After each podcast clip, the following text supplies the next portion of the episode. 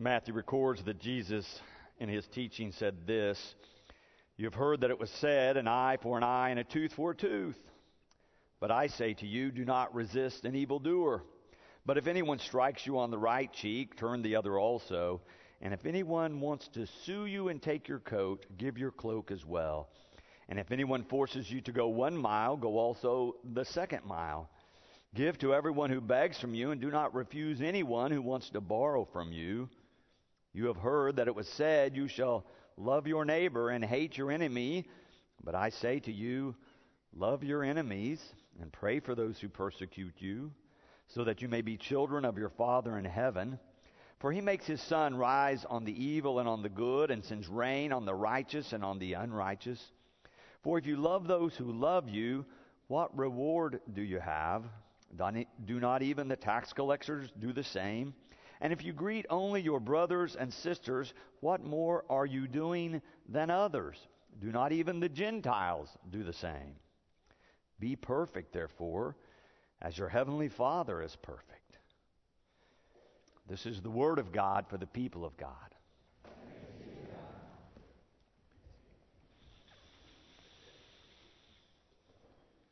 Last Sunday night, my wife Mary and I were watching Downton Abbey. If you're not a fan, it's a PBS drama about an aristocratic family in the early 1900s. They tell the story of the servants as well as the aristocracy. A few episodes back, one of the beloved characters was raped. Nothing happened for a few episodes, and then last Sunday night, the husband of the one who was raped found out who the perpetrator was. He asked for a day off. He went to the town where he knew the perpetrator lived, and at the very end of the episode, the word had come back to the house that this person that had visited not so long ago had mysteriously fallen in front of a train or a bus and been killed. As the episode ended, I looked at my wife and said, I want to be a Christian, but I'm glad that guy died. I wanted him killed. Now, it's a nice drama, it reels you in. It was a sympathetic character and one not so sympathetic. That was Sunday night. On Monday morning, Monday afternoon, I'm reading through our text for today. And I'm thinking, oh my. I think Jesus is addressing me this week. I wanted to respond to violence with violence. It's a pretty common human reaction. If someone gets you, you're going to get them back. But Matthew says in this key part of his gospel that as Jesus is teaching his followers, his disciples, that he raises the bar, so to speak. I think Jesus is saying there's a higher calling than meeting violence with violence. Oh, it may be harder, it may be more challenging, but Jesus is telling his followers this is the way to life. This is the way to blessing in this whole section of Matthew, this Sermon on the Mount, as is known, it's five, six, seventh chapter. Jesus is laying out the kind of lifestyle he understands leads to life in harmony with God and God's will. This is the path of blessing. I've been doing this sermon series talking about Jesus as a man for the people. He's one who's trying to bless the people. He cares about the common people. He leaves the synagogues, goes out in the countryside, seeks out those on the margins, and says, There is a way for you to be connected with this loving God, and it's a way to life, and it's a way of blessing. In the first sermon, we talked about chapter 5, verses 1 through 12, the Beatitudes. I suggested to you that what Jesus was teaching there was a way of life, and that these blessings he was talking about that these blessings are tied to a covenant understanding of life with God at the center of our identity and our behavior. We talked about how this right relationship with God that comes from a covenant commitment from God to us and us back to God is the way to life, and that perhaps we need to trust God a little bit more. And I suggested that the most important implication for us was when we're dealing with life's griefs and burdens that we hand them off to God. I used the illustration, you might remember, that it's not how heavy the burden, but how long we try to hold it. And I left you with the question what can you hand to God today? What could you hand to God? Then in the next sermon, we move to chapter 5, verses 13 through 20. In that piece of Scripture, Jesus says, You are the light. To these disciples, these followers, these listeners, he says, You are the light. And I was contending that when Jesus talks about righteousness in the kingdom of heaven, he means loving more fully. That whenever he violated a scribal or oral law, it was so he could love and serve people more fully. That when he talks about righteousness exceeding that of the Pharisees, it was not living by the minute letter of the law, but by fulfilling or embodying this love of God that comes once you understand this covenant relationship. And I left you with the challenge out of verse 16 where Jesus says, Let your light shine before others so that they may see your good works and give glory to your Father in heaven. Notice that Jesus assumes that you understand that the God of heaven and earth is your Father. The God of all creation is your Father. That this God cares about you. Early in this chapter, he uses that phrase over and over again, your Father. It was in the very last verse we read today, verse 48 Be perfect, therefore, as your heavenly Father is perfect. Jesus continues to stress that our relationship with God is one of intimacy, is one of closeness, that God loves us like the best Father ever and wants to be closer to us than we can even comprehend. But we have to begin to understand how powerful this love is and what kind of love comes from God, if we're going to understand the wonder and majesty of these teachings that Jesus is revealing or God is revealing through Jesus as we go through the gospel. Do you know the name John Eldredge? He is a Christian writer. He deals mostly with issues with men around their emotional and spiritual health. He's done a good deal of reflection on his own spiritual life as a man. He thinks the church has not done a very good job at nurturing spirituality for men. He's the father of three boys. He's raising them, trying to help form and shape them into Christians. He does lots of workshops for men across this country, and he writes in one of his books that what he finds is that men simply, on the most part, do not understand this intimate relationship with God. He says, oh, most of them get that if they're a Christian, that there's forgiveness that comes from God through Christ, but they do not understand this closeness of a father son relationship. Let me read you just a few sentences out of one of his books. He writes, Forgiveness is not the goal. Coming home to the Father is the goal. So a man calls himself a Christian, attends church, has hope of heaven when he dies, but this man has not received the lion's share of what God intended him to receive through the work of Christ. He will find himself living still very much alone stuck in his journey, wondering why he cannot become the man he longs to be.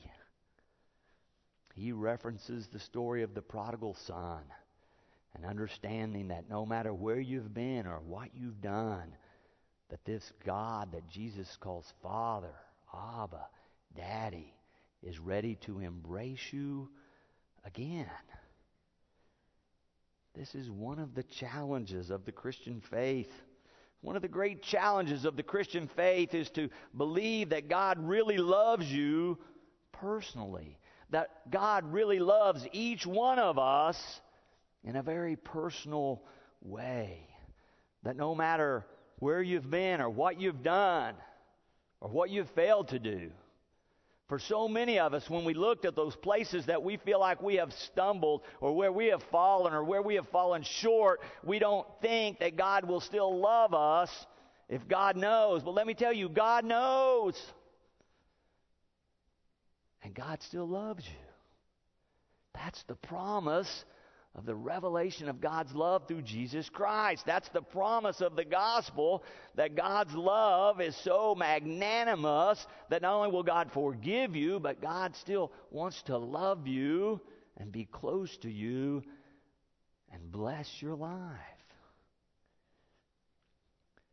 The last verse talks about being perfect as God is perfect. It's perfect love is what I'm going to suggest to you this morning that Jesus is talking about. Perfect love from God. That even though we are imperfect, this perfect love of God can still transform us into the people God intends for us to be. But we need to make sure that we understand this word perfect because most of us think of it from the Latin root. It's used most commonly in the English language from the Latin root perfectio, which refers to sort of a static, finished state, a flawless state. And we all think, oh no, that's not me. But in our scriptures, it comes from the Greek, and it has a different meaning or a different understanding. In the Greek, perfect is closer to wholeness or maturity it has a, a greater sense of a growth dynamic. The perfect love can grow within us. We also need to remember that in the Greek, in our Christian scriptures, the word for love that's most often used is agape. And agape doesn't mean romantic love the way we use it so often in our language or warm feelings toward another person, but agape love is to will the good to want the good for another, to do what it takes to bring good or blessing to another person. John Wesley read his Bible a lot. And as he read through his Bible, he ran across chapter 5, verse 48, and a number of other verses in the Bible, and he began to see this idea of God making us perfect in love over and over again. And so he began to write about it and teach people about it. And as he was teaching and leading the Methodist people and organizing them, he was teaching them about God making us perfect in love, and he began to, to be attacked for it. He began to be attacked for talking about Christian perfection. He wrote this to those who attacked him I do teach perfection, yet this is not my doctrine. It is God's doctrine, peculiarly, emphatically God's. It is the doctrine of Jesus Christ. Those are His words, not mine. Be perfect, therefore, as your heavenly Father is perfect. But we need to understand perfect love or Christian perfection in this light is letting your relationship with God so transform you or spiritually mature you that this agape love motivates everything you say or do. Christian perfection is not that we won't make mistakes, but that we'll let God's life so live in us that our motivation is always to do good, to will the good for another, to show God's love that we've come to know to our brothers and sisters that we encounter along life's journey. So let's look back into this text to see how Jesus kind of introduces this. Back up in verse 44, if you have your Bibles open, Jesus says, Right after he says, You've heard that it was said, You shall love your neighbor and hate your enemy. Verse 44 says, But I say to you, love your enemies and pray for those who persecute you. The way that is phrased is a very common form of Hebrew poetry or Hebrew teaching. It's called a couplet, where two similar phrases are put together and they mean very much the same thing. They parallel each other or complement each other. You see this a lot in the Hebrew scriptures. If we flip back over to the Psalms, you'll see this kind of phrase over and over. I'm going to suggest we look at Psalm 100 for just a second to see how this couplet works. I think it'll help us understand what Jesus is teaching here. If you look at Psalm 100 in the first verse, make a joyful noise to the Lord, come into his presence with singing. You see the parallels? Or in verse 3, it is God that made us, and we are His. And then right under that, we are His people and the sheep of His pasture. Same idea, just amplified a little by the next phrase. Or in the last verse of Psalm 100, for the Lord is good, and then this, His steadfast love endures forever, and His faithfulness to all generations. These are similar ideas that are put together that follow right upon each other. That's what Jesus is doing in verse 44. But I say to you, to you, love your enemies and pray for those who persecute you, or love and will the good for your enemies and pray for the good of those who persecute you. You see, it's a, the same kind of idea or the similar idea, but amplified for a fuller meaning. Jesus is coupling loving and praying as constituent elements in the Christian life, as a key combo that have to go together if we're going to be all that God wants us to be. He is saying that, that is, without prayer or connection with God, we will not be able to love as God loves. That we have to be in connection with God in prayer, in conversation, in constant dialogue with God if God's going to truly transform us so that we might be able to love our enemies. Pray for those who persecute us, to love as God loves.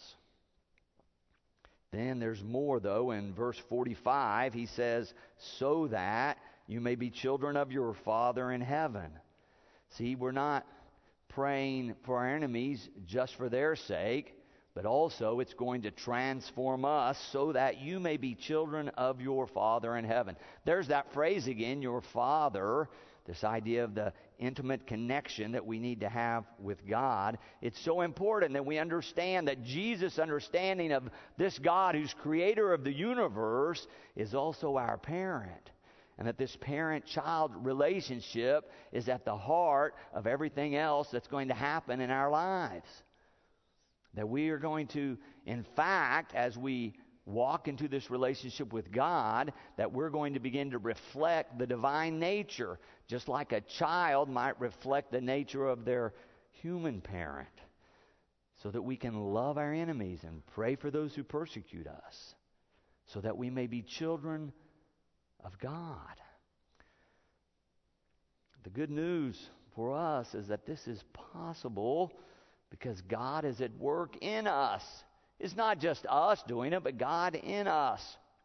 With that understanding, let me read those last few verses again. I think the meaning will become clearer. I'm going to read 43 through 48 for you again. Jesus is speaking. You have heard that it was said, You shall love your neighbor and hate your enemy. But I say to you, love your enemies and pray for those who persecute you, so that you may be children of your Father in heaven. For he makes his sun rise on the evil and on the good, and sends rain on the righteous and on the unrighteous. For if you love those who love you, what reward do you have? Do not even the tax collectors do the same? And if you greet only your brothers and sisters, what more are you doing than others? Do not even the Gentiles do the same? Be perfect. I would suggest you think in love. Be perfect, therefore, as your heavenly Father is perfect. The loving and praying have to be together. If we're going to experience all that Jesus is talking about in this path of discipleship, the loving and praying have to go together. If we're going to love our enemies, God has to be working in us. We're not going to do it naturally. So, back to my opening story. Something really terrible has happened. We want to seek vengeance, we want to strike back. And Jesus says when we feel that way, there's a better response. It might be harder, it might be more challenging, but there's a better way, and it will be a way of blessing for you. Moreover, Jesus commands us to do this, to strive for this kind of agape love or perfect love motivation or inclusive love, whatever you want to call it. It's a command in verse 48 Be perfect, therefore, as your heavenly Father is perfect. It's about time to close, but the question is hanging here for us Will we hear the command? Do we hear the command? We have said that we want to be a disciple of Jesus Christ. God is revealing the way to life for us, and the question is do we listen? Can we hear the command? And even though at first blush we think, I couldn't be like that, trusting God more, that through loving and praying, God might truly transform us into those who could, in fact, love your enemies. That we could love our neighbors, even those that we despise, even those that we think might be evil or unrighteous, are the words Jesus uses in this passage, even those that God could change us so much that we could will the